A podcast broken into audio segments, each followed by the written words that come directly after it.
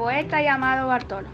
Había una vez un poeta llamado Bartolo que vivía en la ciudad de Ámsterdam hace muchísimos años y que hacía poemas para vender.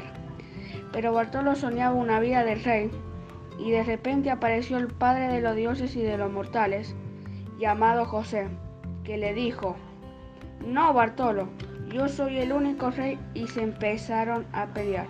Y Bartolo le dijo, esto no se quedará así. Pasaron unos días y se encontraron el poeta Bartolo y el padre de los dioses y de los mortales. Entonces Bartolo no le dijo nada y José le dijo, yo soy el único rey y Bartolo siguió su camino. Bartolo estaba haciendo un poema y nuevamente se encontraron y Bartolo le dijo, hola José, y José no le contestó y Bartolo siguió su camino. Un día cuando Bartolo terminó su poema, salió a caminar y otra vez encontró a José. Bartolo sin ningún récord le dijo, hola José. Y José sorprendido le devolvió el saludo, hola Bartolo. Finalmente se abonaron y José le dijo a Bartolo, sos el rey Bartolo. Y Bartolo tenía la vida de un rey que tanto soñaba. Y él le hizo un poema de José y Bartolo.